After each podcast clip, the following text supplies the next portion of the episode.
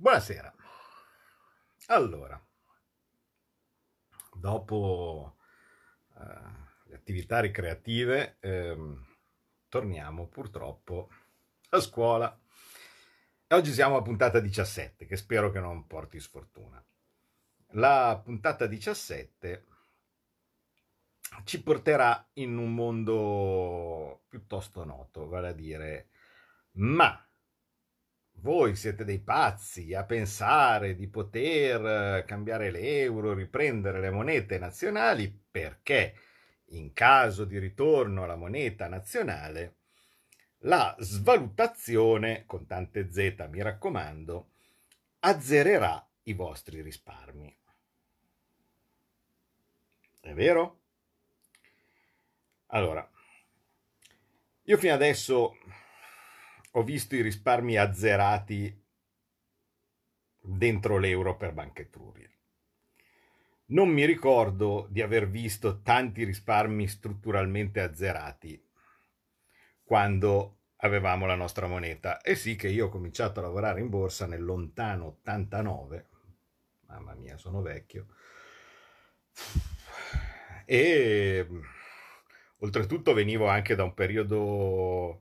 Eh, quando è iniziato nell'89 c'erano stati i famosi anni 80 dove la borsa saliva tantissimo e dove tanta gente ha guadagnato uh, un sacco di soldi uh, con investimenti e risparmi, è tanto vero che iniziavano uh, già da allora, diciamo, la corsa degli italiani a far fruttare i risparmi. Vorrei ricordare che ai primi anni 90 i nostri fondi di investimento eh, erano fra i più grandi del mondo perché la massa di risparmio che gli italiani erano riusciti a riversare eh, nei eh, fondi di investimento hanno fatto sì che c'era un fondo, in particolar modo se non mi ricordo male era l'IMI Capital, quindi gestito eh, dall'Istituto Mobiliare Italiano, che per un certo periodo era stato il più grande fondo di investimento del mondo. Quindi, boh, non, lo so, non mi ricordavo sinceramente azzeramenti di risparmio, ma magari potrebbe essere che passare dall'euro a un'altra moneta azzeri i risparmi. Vediamo un po' che cosa succede. Allora, innanzitutto, ehm, dove sono normalmente i risparmi? Allora, eh, la ricchezza delle famiglie italiane era un bel report che faceva Banca d'Italia, poi a un certo punto hanno deciso che era il caso forse di smetterla. Eh, indicava l'ultima volta che avevano pensato di farlo in circa 8 mila miliardi eh, la ricchezza delle famiglie. La stragrande maggioranza, vale a dire 5 mila e qualcosa, 5 mila miliardi, eh, era stimata essere in beni immobili, leggi case. Um, cosa succede a una casa in caso di svalutazione della moneta? Oh, niente. Evidentemente c'è qualcuno che pensa che se la moneta svaluta si riducono i locali, diventa tutto più piccolo, no? Cioè la mattina ti svegli e caspita, eri abituato ad avere una camera da letto dove giravi bene intorno al letto, poi niente, invece le pareti subito si stringono intorno al lettino. Oppure perdi dei locali. Questa forse anche Mm, potrebbe essere una, una, teoria interessante. Guarda, è svalutata la moneta, quindi ieri il mio scudo della, della Cracozia valeva un, come un tallero della Ruritania e poi invece nella notte eh, la moneta è svalutata e vale 0,5 e si è dimezzata la casa. Avevo quattro locali, sono due. Devo cercare di, eh, di fare qualcosa. Voi capite che è, è oggettivamente una cretinata, no? Non solo, la svalutazione, se anche uno pensasse che uh, ha un'influenza su, in generale, sui prezzi di mercato delle case, così questo tipo, beh, ha influenza su tutti, tutte le case.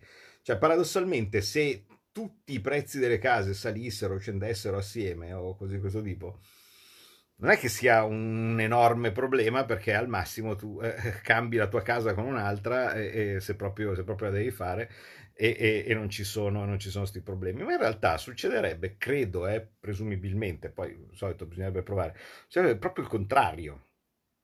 Perché eh, tutto il eh, declino dei valori immobiliari eh, si è avuto proprio con la stagnazione legata alla moneta unica È evidente che a un certo punto, se paradossalmente eh, le fabbriche continuano ad andare male, non crescono, non c'è crescita, c'è stagnazione, ci sono negozi che chiudono e così via, eh, beh, a un certo punto uno non è che arriva a sto gran mercato delle case. Peggio ancora se per dover stare in Europa, per dover seguire le, le, regole europee, per seguire le regole che dovremo avere quando e se ci riferiranno il MES, bisogna mettere altre tasse in aggiunta a quelle che hanno già messo sui, eh, sugli immobili.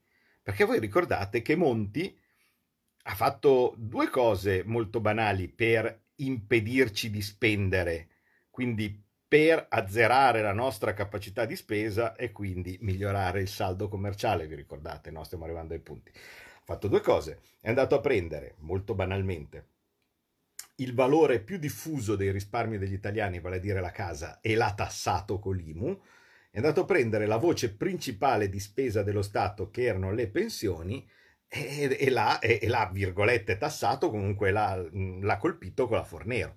Queste sono state le uniche due cose vere che ha fatto Monti. Poi per il resto ha fatto delle altre cose dannose, la tassa sulle barche, no? cose di questo tipo, così per far capire eh, che anche i ricchi dovevano piangere o similari. Ha fatto dei disastri, hanno dovuto ritirare, rifondere, no? perché alla fine si perdevano più soldi di quelli che, che si guadagnavano. Ma anche con la tassa sugli immobili è andata così.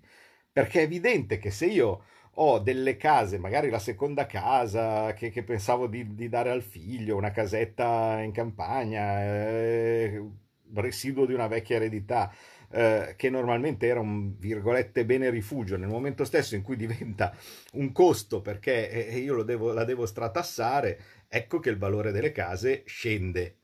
No? Cioè, quindi eh, il discorso è molto molto banale eh, il, il, il, prezzo delle case eh, scende con la recessione, scende con le tasse e, e, e, similari, quindi non scende certo con la svalutazione o con la rivalutazione eh, della moneta. Io non ho mai visto una moneta che, che, si rivaluta e quindi salgono il valore delle case, a meno di non comparare il valore della, della casa con il valore della casa a Düsseldorf o cose di questo tipo. Quindi mm, cosa che sinceramente se qualcuno si vuol mettersi a fare trading di casa a Düsseldorf non credo che sia esattamente primo, la mia prima preoccupazione, ecco, come, come legislatore. Eh, per cui dal mio punto di vista eh, capite bene che eh, se io volessi cercare di ridare valore alla casa comincerei a togliere tasse sulle case, esattamente il contrario rispetto a quello che eh, invece vogliono farci fare in Unione Europea, perché quando uno dice che per avere i soldi del Recovery Fund devi essere eh, in eh, regola con le raccomandazioni fatte dall'Unione Europea, ecco che le raccomandazioni fatte dall'Unione Europea eh, sono eh, quelle che ti dicevano di rifare il valore di catasto. Eh, quindi purtroppo, secondo voi, rifare i valori del catasto che cosa vuol dire? Quindi le case che sono la maggior parte le teniamo lì, via. Oro, oggetti di valore, così così tipo. Identico. Ho un orologio, una collana, la collana della nonna, il lingottino, le sterline d'oro, così questo tipo. Il valore è, quello lì e quindi tu, mm, perché il valore della materia prima con cui sono fatti, ehm, per cui non, non c'è nessun, nessun, nessuna cosa, nessun impatto da, da, nessun tipo di svalutazione, quindi anche queste robe qua non contano niente. Le azioni, beh, le azioni sono un bene reale, cioè le azioni sono una parte di una società, quindi essendo un bene reale equivalgono alle case, agli, agli oggetti di valore o similari, uno deve guardare cos'è la prospettiva di un'azione. Quando eh, ci sono state delle forti svalutazioni recentemente, per esempio la svalutazione della sterlina eh, nel eh, il giorno del, eh, del, mm, della Brexit. Se ben ricordate, no, la sterlina svalutava, la borsa saliva.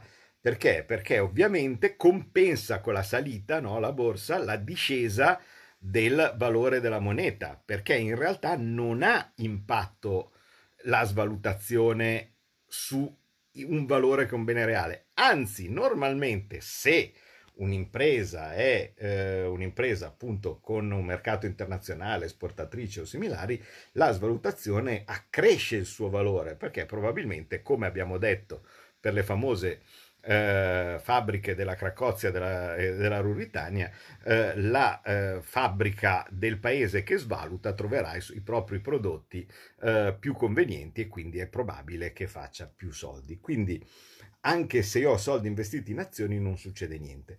Cosa succede se io ho dei eh, risparmi investiti in obbligazioni? Allora, qui il discorso è un pochettino più, o titoli di Stato. Qui il discorso è un pochettino più complicato. Allora, io i titoli di Stato posso averli eh, di ehm, stati eh, esteri oppure posso averli italiani. Se sono di stati esteri dipende se questa svalutazione, se saranno dei titoli di stati che rispetto alla nuova moneta eh, italiana eh, saliranno, scenderanno, si rivaluteranno o svaluteranno. Supponiamo, prendiamo un caso di una moneta che probabilmente si rivaluteranno, cioè se io avessi eh, dei, eh, dei, titoli tedeschi, probabilmente eh, rispetto il, l'eventuale nuovo marco tedesco si rivaluta rispetto alla lira. Ma quanta parte del, di, di, questa possibilità o di questa, di questa idea è già prezzata nella differenza fra i titoli tedeschi e i titoli italiani? Cioè, i famosi 150 punti di spread, 300 punti di spread e cose di questo tipo, eh beh, indicano già una differenza di valore del 15-30%, che a quel punto poi non avrebbe più ragione di essere, quantomeno dal punto di vista del rischio di, eh, di, ripagamento, perché nel momento stesso in cui ognuno ha la sua moneta, vedete che per le cose che vi ho raccontato il rischio di eh, default eh, non esiste più. No? Quindi, boh, guadagno certo, mm, non lo so, di certo con gli spread a 300 o addirittura a 500, eh, come era ai tempi del 2011-2012 io tutta questa gran possibilità di guadagno detenendo titoli esteri non la vedo e quindi probabilmente si va pari anche lì. No? Quindi mm, in ogni caso non ci si perde probabilmente. Con i titoli italiani ci si perde o ci si guadagna? Beh, allora, tenuto presente che in ogni caso rimangono nella propria valuta, eh, dipende da cosa sono le aspettative future della famosa inflazione. Vale a dire, una svalutazione della moneta in cui è espresso il titolo di Stato.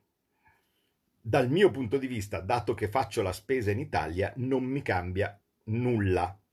Ok?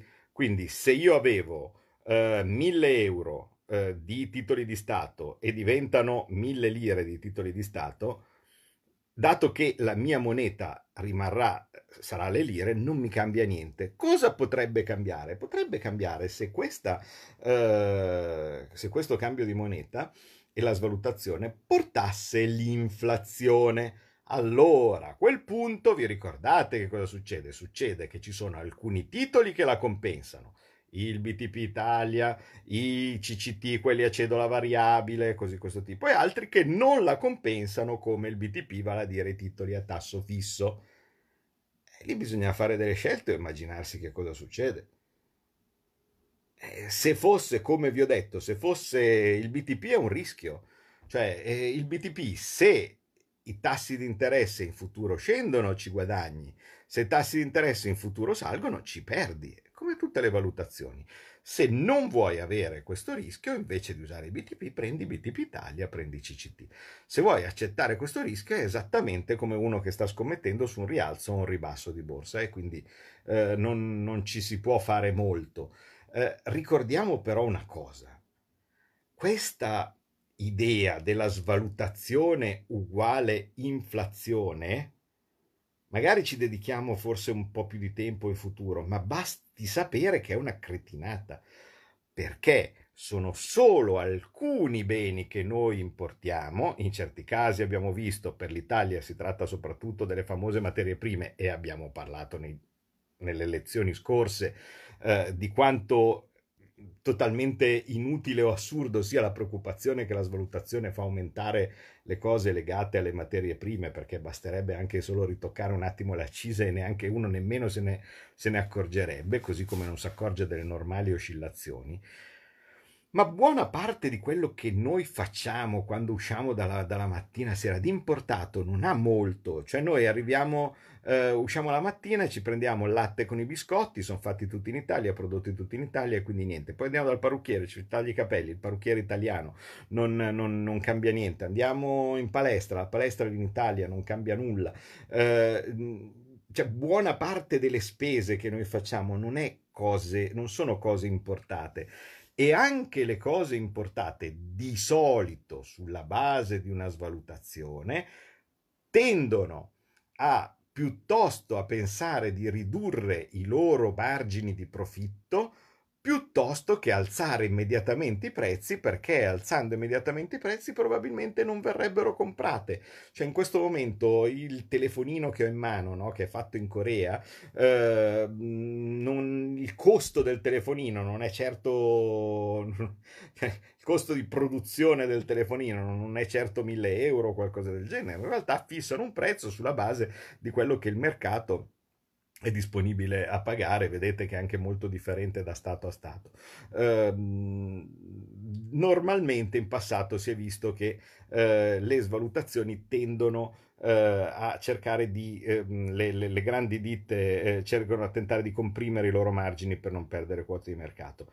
Se non lo fanno, per tante cose che noi in questo momento magari compriamo dall'estero, ottimo! Perché è un incentivo a produrre qui quello che deve capirsi è che una svalutazione diventa sempre una cosa che fa costare di più, a meno che non rinuncino ai margini, ma in ogni caso è sempre un vantaggio per le imprese domestiche, fa costare di più le, esport- le, le importazioni e un bene importato ha sempre e invariabilmente la caratteristica che è prodotto all'estero. E se è prodotto all'estero non è prodotto in Italia. E se è prodotto all'estero non è prodotto in Italia comprando un bene di importazione noi facciamo lavorare qualcuno all'estero. E poi non dobbiamo lamentarci se c'è la disoccupazione in Italia. Quindi bisogna cercare per quanto possibile di portare quanta più lavorazione possibile in Italia. E se convenisse avere la lavorazione in Italia rispetto all'estero perché c'è una svalutazione, tanto meglio. Vedete bene che a furia di delocalizzare, piazzare fabbriche in giro dove il costo del lavoro è più basso e similari, se anche grazie a un riallineamento dei cambi ritornasse conveniente produrre in Italia, avremmo solo di che guadagnarci. Perché? noi abbiamo bisogno di arrivare qui in Italia alla piena occupazione e dopo questo disastro del Covid vedete che ce ne sarà bisogno. Ricordate che il diritto alla salute è importante, ma il diritto al lavoro è più importante ed è scritto molto prima in termini di diritti in Costituzione e non solo, è fondante nella nostra Costituzione perché l'Italia è una repubblica fondata sul lavoro